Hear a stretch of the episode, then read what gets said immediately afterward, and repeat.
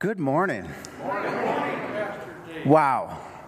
I was one of the very first preachers once COVID hit and everything shut down. So I love being with people. And the last time I was here doing this, Joel Alberti was there with the laugh track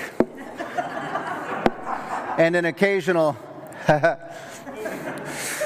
we always gauge Joel's interest in our conversations by how many haha he gives us. See if there's if there's one, it's like that's funny. like wow, we got him to chuckle. He, but he didn't want to linger because he doesn't want to give too much attention to other humans. Second, we know we get him twice and it's like, whoa, man, Joel really thinks we're funny. So we try again and we get the three ha's. Don't ever do that again. in the kindest Pastor Joel way, he speaks in Morse code, and we have learned to decipher his code. And most of us behave accordingly. Well, I am grateful to be here. I am really grateful for this opportunity. And I have loved this series so far. So, if the message gets boring, there's a little science diagram up here um, that's really appealing, especially if you just had a Bloody Mary. Uh, but anyway, there's going to be a quiz on the different chambers of the heart after each of the services. We're in 1 Samuel, and we see Hannah, who is desperate for a child, who is desperate for God and submitted to what God wants to do. She pleads with the Lord, she pleads with the priest, Eli, and God answers her prayers. We see Samuel, a young boy, growing up in the temple, and he begins to hear the voice of the Lord in a time that is very dark and difficult, and he has some dark and difficult news to share that the Lord is prompting him to share. And the priest, Eli, says, Please, don't hold anything back. Both Hannah and Samuel did things that were not very easy socially. Hannah was blubbering in her prayers at the temple so much that the priest sent her home thinking she was drunk. Samuel got to speak to his authority, his mentor, the priest, and tell him horrible things that were to come about his own family and his land. When we ask God to use us, it is not going to be comfortable all the time. But God expects obedience, and God is good enough and gracious enough to allow us to partner with His plan and His will. And He anoints us by the presence and the power of His Spirit to do what He asks us to do and leave the results to Him. God's responsibility is in the results and in the fruit. Our responsibility as his children, as his family, as his army, our responsibility is to be faithful.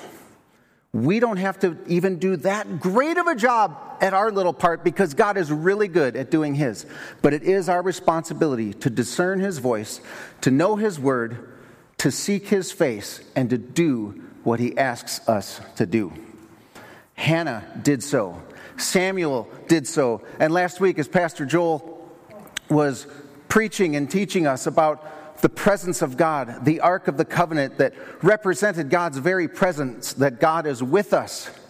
And he talked about wholehearted devotion. What does it mean to be wholeheartedly devoted? We are on a pursuit as a church, and I believe as a church in this country, to pursue God's heart at all costs. This is a dark and desperate hour. And God wants us. God needs our partnership. The God of the universe, who knows all things, is inviting us to partner with Him to see the change that we can't produce in our own strength. You guys, that's good stuff. That's a privilege that I do not want to take lightly. And I'm going to challenge each of us today as we walk through the next chapter, the next saga in the life of Samuel as he is, a, as he is now a man so I'd like you to stand. If you're in bed, we'll wait for you. Wow, those are some strange pajamas. You didn't know this was a two way camera, did you? Oh, sir, you can get back under the covers. Thank you. First Samuel chapter 7. The men of Kiriath Jearim came and took up the ark of the Lord. They brought it to Abinadab's house on the hill and consecrated Eleazar his son to guard the ark of the Lord. The ark remained at Kiriath Jearim a long time, 20 years in all. Then all the people of Israel turned back to the Lord. Let's pray. God, we know what it feels like to sense distance from your will and your ways. God, it doesn't take much online, on the news, listening to conversations around us to realize that the unrest that we find ourselves in can only be solved by your wisdom and your presence and your power. So, Lord, help us today to respond well to what the Spirit is saying to the churches and to what your Spirit is saying to each one of us so that we would be faithful sons and daughters, that we would be faithful witnesses and faithful representatives of your good presence, your power, and your love in this dark day that we live. We celebrate the kingdom of God and the one who made it all possible for us, Jesus Christ, our Lord. And it's in his name that we pray. Amen. Amen. Amen. You may be seated. So, uh, I have four points that we're going to walk through this morning, and I'm going to let you know what they are ahead of time because I know some of us are linear thinkers, linear learners, and they're just like, Where are you? So, this is good you know? And if it's boring, like I said, you could just consider this a checklist. It's like going to a sixth grade orchestra concert. It's like, oh my goodness. You look at the program and it's like, this isn't a program, this is a checklist. How many more songs do we have to endure before this is over? Oh, three more left, honey. Three. No, no, they're calling an audible. They're bringing out the fifth graders. No. So, I mean, I love fifth graders. It's just when people are learning to play strings. Yeah, somebody gets it. The people of Israel were in a time of reflection. And I want to learn from us. I want to learn from this. I want us to learn from this, to reflect. It felt like God was far away. They mourned the separation from God. They grieved the situation that they found themselves in. For 20 years, it seemed that God was distant, and his blessing and his favor were difficult to find and difficult to embrace. As I reflect on 2020, well, this just went south, didn't it? Why did he have to start a sentence like that? As I reflect on 2020, this has been a year of unquantifiable pain for many people, and myself included. We can come into a room like this together, we can look at each other, we could even perform our functions at work for those of us who are privileged enough to still be working and doing our thing, and on the outside, we can appear normal. But there has just been a pummeling barrage of violence and hate and unrest and bad news and difficulty and fear and division that just hammers on the endings of our nerves, that just clutters our brains that are already so small and it just tightens us up and we don't know where to turn, we don't know how to process, and we don't know who to trust. Does this make sense? Is someone feeling some of this business?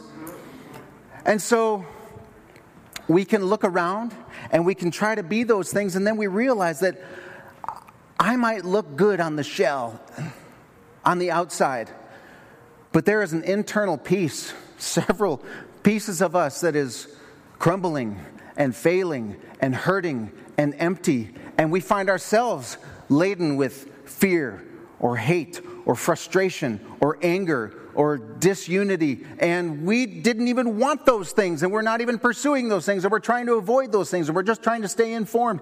We can't handle all of that because we are small and we are weak and we are insecure. But I have good news we are frail by design. God made us to depend on Him, and His power is perfected in our weakness. So I want to encourage you as we reflect today God is near. It might seem like His blessing and His favor and His plan are nowhere in sight. But when we reflect, we remind ourselves of what is true. Life has been really hard, but God has been really good. This week, it was, you know, like 95 degrees. I'm sitting at a stoplight in my car, and I'm trying to get the air conditioning to work. And as I'm sitting there, the stoplight seemed like it was like an eight minute stoplight. And this rearview mirror falls right on the dashboard. And I am like, this is exact, why not? It's 2020, you know? There's, there goes my 2020 vision right there, you know? And I am like, that's happening. And it's dangling by the glue, you know, for, for a few seconds. And I'm like, okay, that doesn't look very appealing. But the mirror fell. And I thought, how convenient for 2020. So I'm going to let you guys just check it out.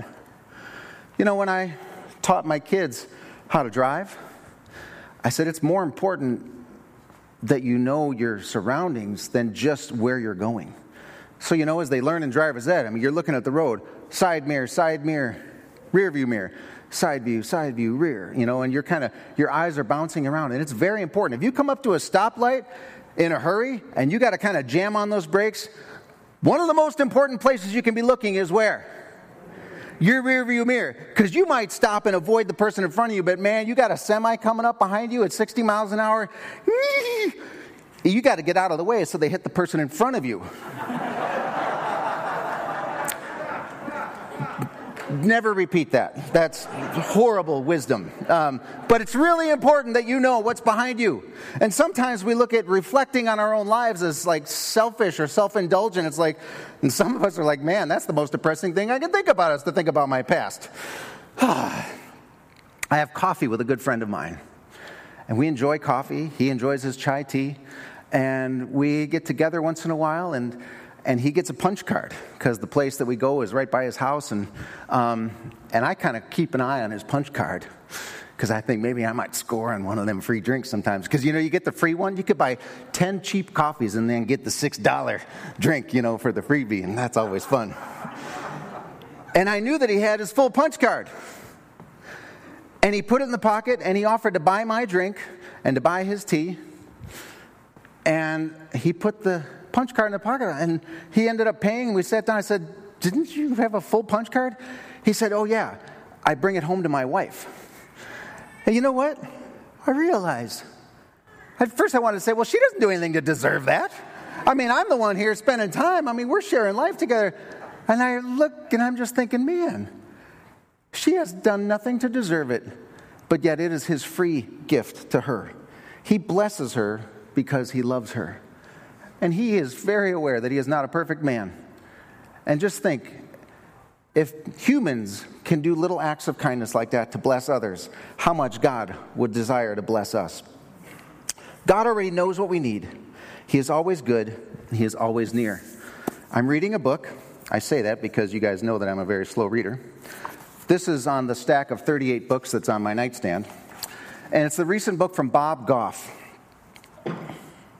and it's called Dream Big. He says it is not indulgent to spend some time reflecting on your life. In fact, it's foolish not to. You've got to figure out who you are before you can decide who you're going to be. Only then will you be able to sort out whether what you want is worth the time and sacrifice that it's going to take to get it. Trying to be who everyone thinks or expects us to be is exhausting. Amen? Start getting out of that mess by making it known to yourself and those around you that you're not going to let others decide who you are anymore. It's God alone who names you. And here is some great news you are simply His. This is good news because our lives should not depend on the opinions of other people. God refers to that in the scriptures as the fear of man. The fear of man is a snare. the overarching opinions of the people around us is a snare to what God has in store for us and what God thinks of us. So God's people were forced to face their predicament. His presence was distance. As they reflected on God's faithfulness in the past and his promises for the future, Israel's heart was strengthened. They did not wish to keep going any further if God was not going to be with them. And I've said this before when we recognize that God is all that we have, it is then that we realize that God is all that we need. So I have a question for us What is true? I want you just to think for a moment because we're going to have four little response times. Reflect for a moment. I'm going to invite you, if you'd like to close your eyes. Again, if you're in bed, don't fall asleep. But I just want you to reflect in your own life for a moment. Reflect on God's activity and his faithfulness in your past.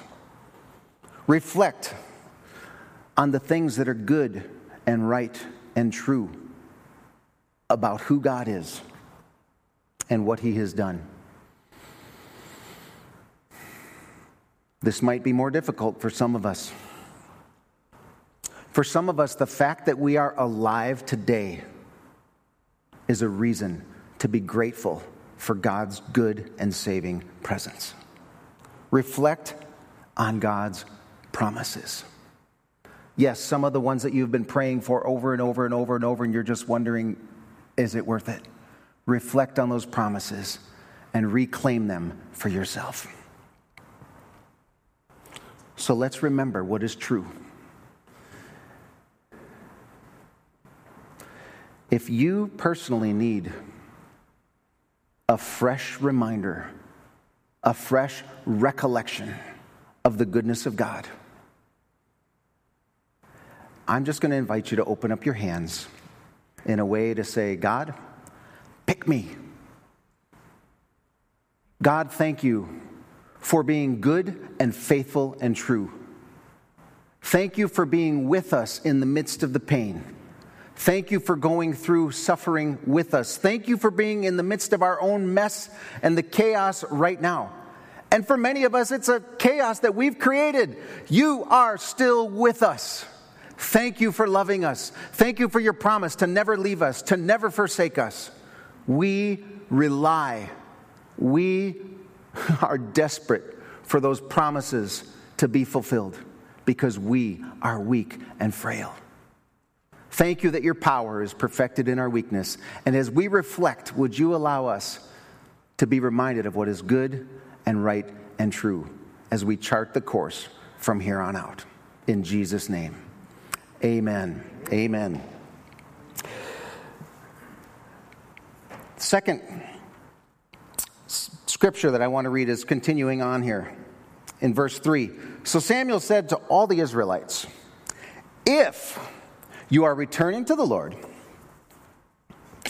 with all your hearts, yes, yes, yes, that's me. Uh huh, we said that, we're here. Then rid yourselves of the foreign gods and the Ashtoreths and commit yourselves to the Lord and serve him only and he will deliver you out of the hand of the Philistines. The Philistines was the hot army, the enemy that was upon them in a big way. So the Israelites put away their Baals and their Ashtoreths. In case you don't know what that means, just a quick definition. Those are false gods, statues, human made deities, things that they worship and that have more of their attention than the Lord Himself. Put away those things, and they served the Lord only. They responded to what God was inviting them to through Samuel. Then Samuel said, Assemble all Israel at Mizpah, and I will intercede with the Lord for you. Samuel waited to hear their hearts, and as their hearts were crying out to the Lord and returning to him in unity, he said, That's what I was waiting for. Now come, let's gather together. So they assembled together. The second point that I see is that they did some recalibration.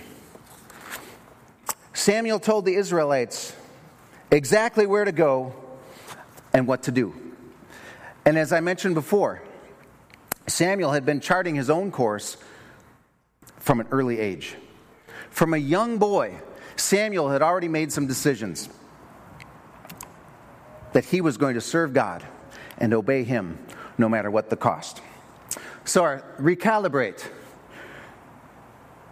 Once the Israelites reflected on where they had been without God, they realized where they needed to go and what it was going to take to get there.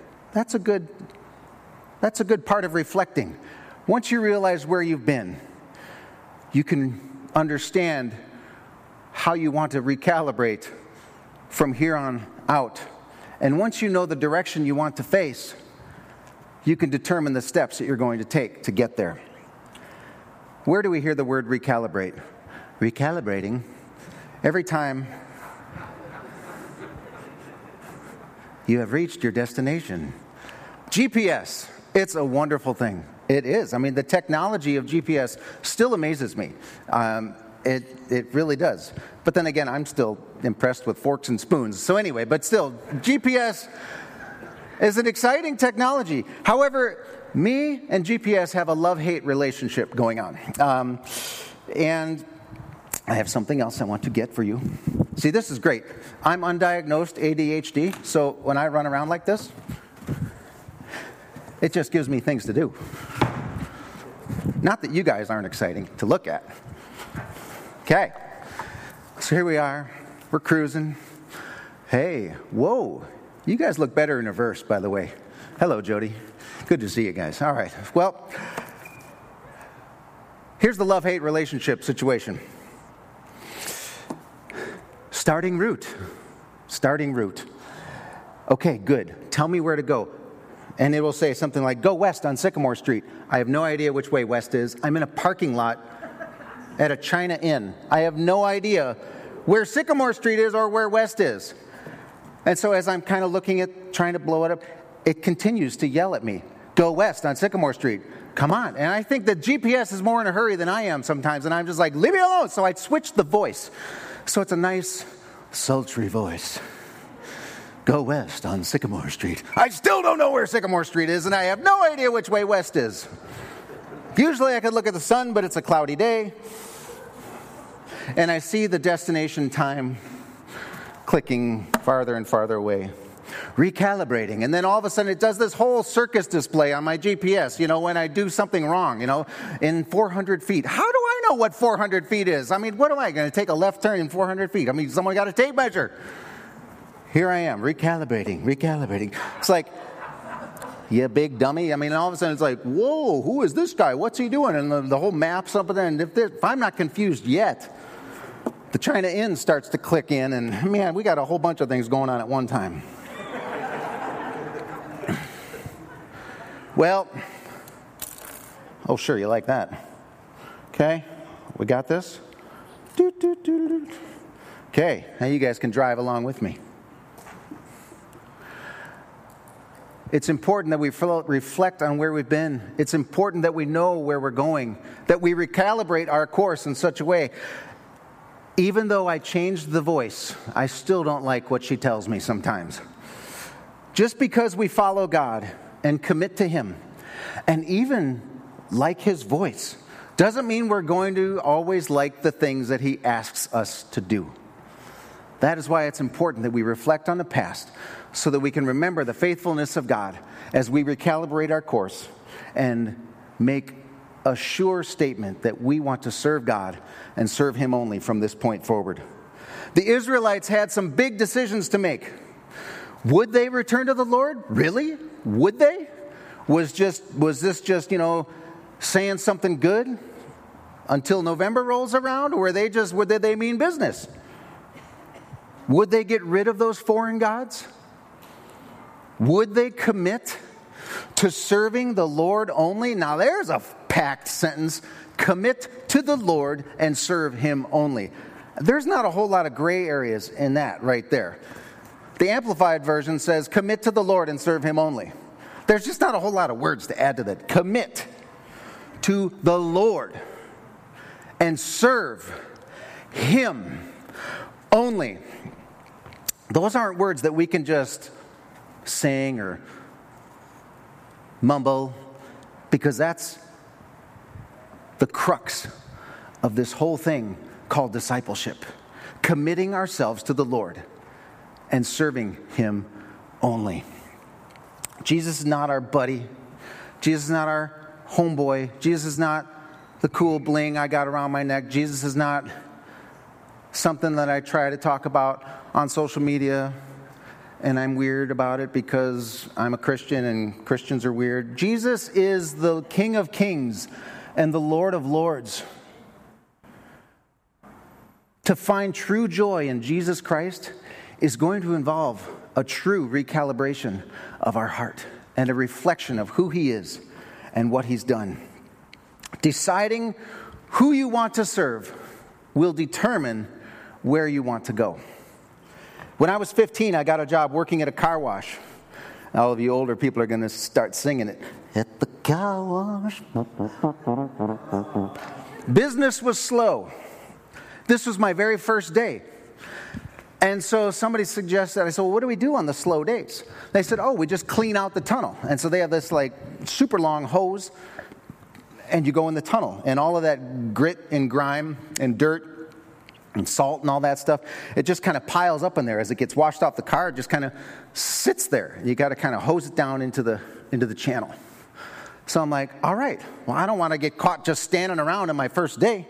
Uh, I want to wait at least a week till I start that action. Um, so I go in there and I pull this hose out, and I've just got this thing about hosing. I love you can just see the effects of the clean ground going before you, and it's just so great. So I was in there and I'm hosing it. I'm getting lost in this, and it's just great. I'm loving it. I'm hosing down this tunnel, getting rid of all this stuff, and I'm like, if anyone, if the boss walks by me right now, I'm doing a good thing. And I was just, I wasn't even doing it for the boss. I was doing it because this is great. I'm taking advantage of this dead time.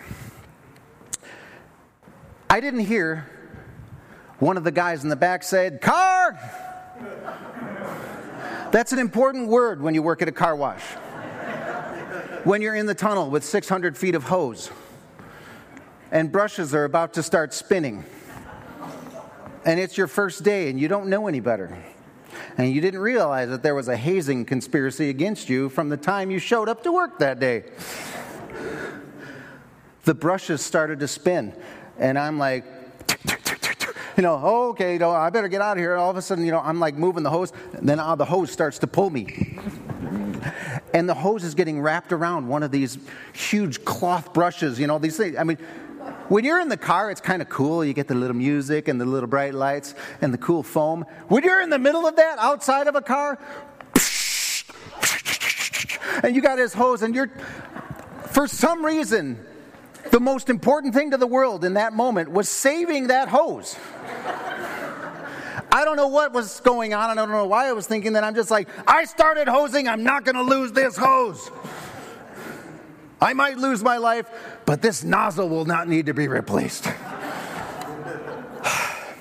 I was tangled and trapped. You guys, I was trying to do too much at once. There was a part of me that wanted to impress people, but I ended up embarrassed filled with sweat, among other things, and making, yeah, you can finish that one, and making a big, fat mess. I'm sorry, big, overweight mess. Stop, collaborate and listen, recalibrate and listen, cry out like I did from that tunnel. Stop! I didn't even know what to say. Car, stop! Uh, the, the car wash glossary was, was very young at that point. Untangle your mess with the Lord and with some good friends and start fresh. Cry out, untangle, and start fresh. I needed to get out of there. The hose was saved. I think I lost my salvation in the process, but the hose was saved and I worked it out. Went to confession that Friday night. Thankfully, Jesus didn't return in the meantime. So I have a question How might you need to recalibrate your path? As Sarah and I were reading through the books of 1st and 2nd Samuel, Sarah's my wife, uh, she noticed, this is funny, if you know Sarah, she noticed to her dismay, she said, There's so much more focus on relationships and people's hearts than their conquests. and my wife is a competitor. She likes conquests, she likes task lists, she likes winning. That's why she chose me, probably. Anyway, these things are important to God. He cares about our process because He loves relationship. My relationship, our relationship with God is personal, but as I grow with Him, it's meant to be shared. And as I recalibrate the path I'm on, one of the most important questions I can ask is Who will help me? Who will help me? So, I want you to think who's going to help you on this journey? Who can you trust to recalibrate? Who can you trust to confess the things that you need to confess so that you can go the way that you need to go? Well, let's. I'd like to pray for us here in this moment. Lord, many of our minds are racing as you bring to our attention something that needs to be adjusted. I pray that you would give us the strength and the self discipline to make those decisions and to make them stick. Would you let us learn from the Israelites who weren't just saying things with their mouths, but they meant it with their lives? And would you bring people in our lives and would you give us courage to reach out to those who can help us as we recalibrate this journey towards you? In Jesus' name. Amen. All right, let's see what happens next. Starting in verse 6. Last thing we knew, Samuel said, Okay, I see your hearts. I like the unity. Now assemble. When they had, had assembled, when they had, we're going to try this again with less syllables. When they had assembled at Mizpah, they drew water and poured it out before the Lord. On that day they fasted, and there they confessed, We have sinned against the Lord. Now Samuel was serving as leader of Israel at Mizpah when the Philistines, the bad guys, the big bad army that was coming against God's people, when the Philistines heard that Israel had assembled at Mizpah, the rulers of the Philistines came up to attack them. Okay, hey, they're all in one place. This is going to be easy. Let's surround them. Boom! The enemy thinks he wins. When the Israelites heard of it, they were afraid. They had recalibrated some of their course, but they still knew that without God's presence, they would be toast. They were afraid because of the Philistines. They said to Samuel, Do not stop crying out to the Lord our God for us, that he might rescue us from the hands of the Philistines. Then Samuel took a suckling lamb and sacrificed it as a whole burnt offering to the Lord. He cried out to the Lord on Israel's behalf, and the Lord answered him. I like when God answers. I like when he says yes. God saw their heart. He knew they were willing to recalibrate. They came together in unity, and God answered their prayers. But the journey was not over. The process of pursuing the presence of God was reaching its most difficult stage, and that is repent. The people's response, they did put away the foreign gods. They did decide to serve the Lord only. They fasted. They confessed their sin. You guys remember Bob Newhart? Bob Newhart did this comedy routine, and he was a he was a therapy counselor. And someone came into the, and she was having all of these issues, and she just kept having these thoughts, and she just kept thinking things, and then she kept doing these dumb things, and and um, you know, he's like, oh, you know, she's like, well, where do I sit? You know, and how long will this be? Oh, this won't take long at all. And uh, she's like, well, where do I pay? She's like, no, don't worry about it. Don't worry. You know, um, in fact, you might not even need to sit down for this. And she started telling me, well, you know, sometimes I, I think this, and um, and sometimes I, you know, then then I then I do this, and I know it's a dumb thing. And and Bob Newhart in his in his, in his um, uh, you know his little voice. Um, in case you're young, Bob Newhart is uh, Buddy the Elf's dad in Elf, okay? Just to give you a little. Yeah, okay, now we got it. Yeah, okay. Yeah. All right. Got it. Yeah, yeah, okay, okay. Uh, so, so I've got, I've got, I've got a couple words for you, and she's, she's getting out her paper to write this down. He's like, well, you, you might be able to remember it. Stop it! Uh, I'm, I'm, sorry. Uh, okay, I'm ready. Uh, no, that's, that's, that's basically it. Stop it! Well, I know, but, but then I, I, do this thing and I really don't want to do it. Well, stop it! Stop doing it. Well, then I, then I get thinking, well, stop it! Now, Bob Newhart is not God, but he's very funny. And a lot of truth is found in that sketch. If you ever want to just Google Bob Newhart, stop it. You'll enjoy it. But sometimes we make it more complicated than that. We make it more dramatic. You want to have a conquest, stop doing what is getting in the way of you and God. Because if it's getting in the way of you and God, it's getting in the way of God working through you to a lost and dying world that really needs to know His love and His presence and His power and His plan. So stop it. I know it's not always that easy, but I think for half of us, stop it. We can do it.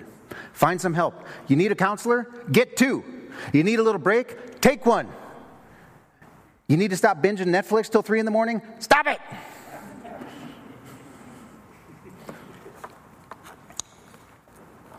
God says in the scriptures, Be holy as I am holy.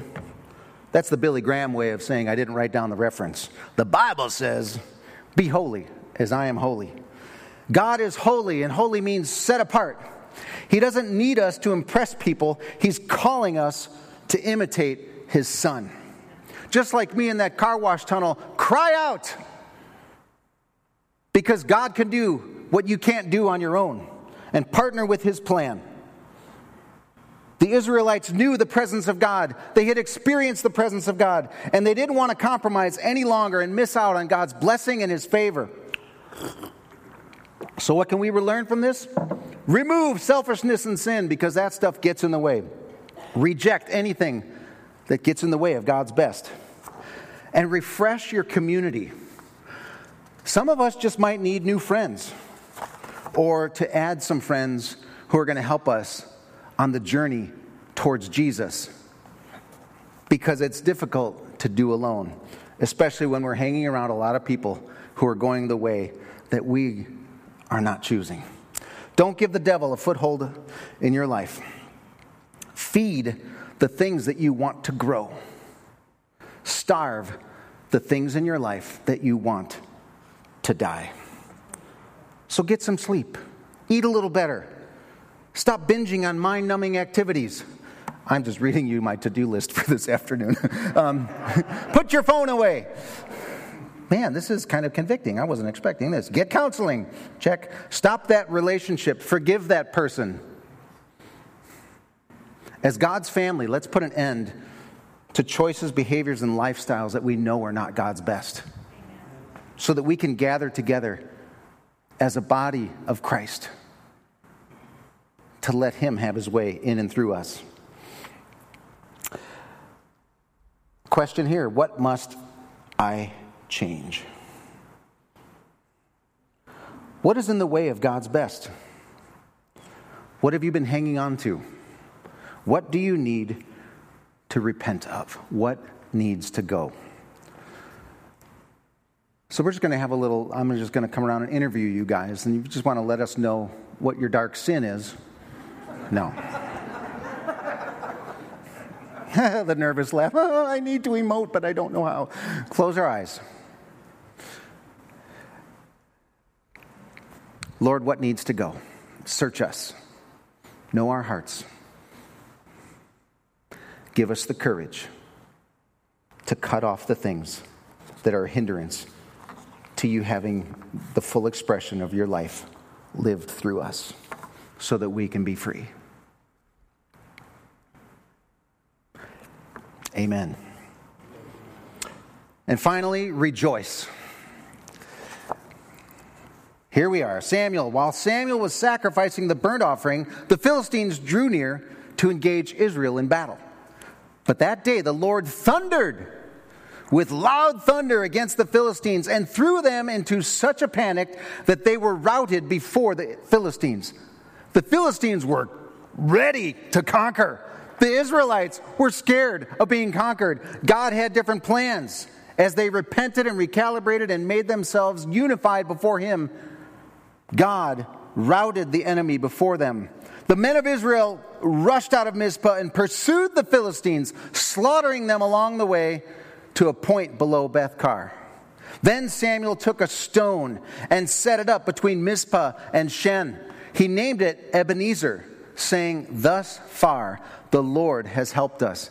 Ebenezer is a representation of God's help. God doing things in our life that only He can do. So the Philistines were subdued and they stopped invading Israel's territory. How many would like the enemy's hand off of your life? Yes. Well, I'll tell you what, today is not that day. But there is a day coming where we will see him face to face and we will know all things that we are known. But God offers to be with us. He offers to go before us and he offers to guard behind us as we walk and pursue him together in righteousness and holiness. Throughout Samuel's lifetime, the hand of the Lord was against the Philistines. The towns from Ekron to Gath that the Philistines had captured from Israel were restored to Israel, and Israel delivered the neighboring territory from the hands of the Philistine, and there was peace. We need a little bit more of that action in our life. God offers peace that goes beyond our understanding. God offers joy that is despite our circumstances, and God offers hope that does not and will not disappoint. There is a difference between joy and happiness. Happiness depends on the things that are happening around us. No wonder a lot of us aren't happy. Joy comes from what we know to be true as we reflect and we recalibrate our lives and we repent in our hearts. Joy comes from a deeper place than our circumstances. I'm officiating a wedding this afternoon, and so last night we had the wedding rehearsal. And there was so much excitement. You would have thought, I mean, it, there was like so much excitement in that wedding rehearsal that it was like almost as exciting as any wedding that I have ever done. But this bride and this groom and all of their friends and their families were just so excited. I mean, they couldn't even contain themselves with what was to come. And as God reveals himself to us in this life that we live, there should be a divine excitement about things that are to come, even though we can't see them yet. The promises of God are yes and amen. So here's the question. And I'm going to invite the band to come back up here, if you guys wouldn't mind doing that. Where will I find my joy? We will find true joy as we fix our eyes on Jesus and rely on Him for everything that we need. Maybe I'm going to call Door Creek and see if their band could come up here. Um,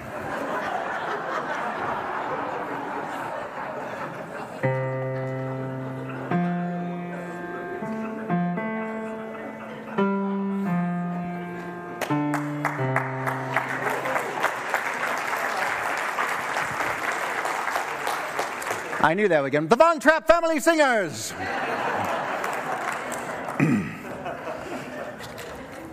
In the book of Hebrews. Sorry, Curtis, my hands were clean, though not every one of them. Um, since we are surrounded, in Hebrews chapter 12, since we are surrounded by such a great cloud of witnesses, let us throw off every encumbrance and the sin that so easily entangles, and let us run with endurance the race set out for us. What a perfect testimony of reflecting. We are surrounded by a great cloud of witnesses, all of the saints who have wrestled and struggled and succeeded that have gone before us. Recalibrating, let us run with endurance the race set out for us. I'll talk faster if you guys play. Let us fix our eyes on Jesus the author and perfecter of our faith, who for the joy set before him, Jesus knew the joy, and it was the joy that was set before him as he endured the cross, scorning its shame, and he eventually sat at the right hand of the Father. Jesus had joy that was greater than his circumstances because he knew what was to come. And you and I are part of that plan that was to come. We are part of his joy that let him endure that cross. Consider him who endured such hostility from sinners so that you will not grow weary and lose heart. We can rejoice despite our circumstances. We can have hope despite what we see. We can feel helpless, but we are not hopeless. God is with us, He is for us, nothing takes Him by surprise, and He is good and faithful and true. Would you stand with me, please? So, what happened to Samuel? He continued as leader all the days of his life. From year to year, he went on judging Israel in all those places, but he always went back to where his home was. And he built right there an altar for the Lord. This is our day.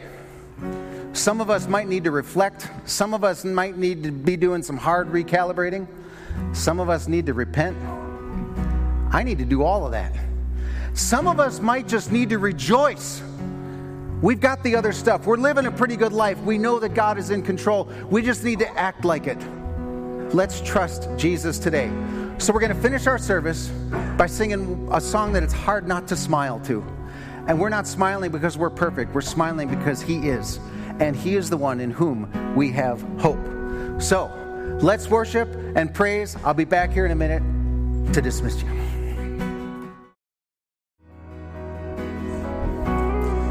God will make a way. God will make a way where there seems to be no other way. And He chooses to partner with His people, His creation, whom He loves. If you are at square one and you need to know that Jesus is alive and He is good and He is for you, God showed us His love when Jesus died on the cross. And God showed us His power when He raised Jesus from the dead. His power over selfishness, His power over our mistakes, His power over sin. God's love and His power are partnered with His presence here today. He is mighty to save. He will rescue us from our dark place if we just ask Him to forgive us and to become part of His family. He will say yes. So if that's you, pray this with me God, I need Jesus. I trust you. Thank you for coming to this earth as a perfect Son of God to take the sacrifice and the punishment that I deserved. And then thank you for revealing your power over my selfishness and my sin when you were raised from the dead. I want forgiveness for all that I've done, and I want hope in all that you've done on my behalf. I want to be part of God's family. I want to live with you forever. I want to do more with my life than I could ever do on my own. Thank you for allowing me to be part of your family and for entrusting me with your plan on the earth. In Jesus' name. Amen. Yeah. All right. Well, it is still COVID 19 season, so our instructions are that you would enjoy this 72 degree morning outside as you visit and chat with each other. And we'll see you guys next time. Have a great day.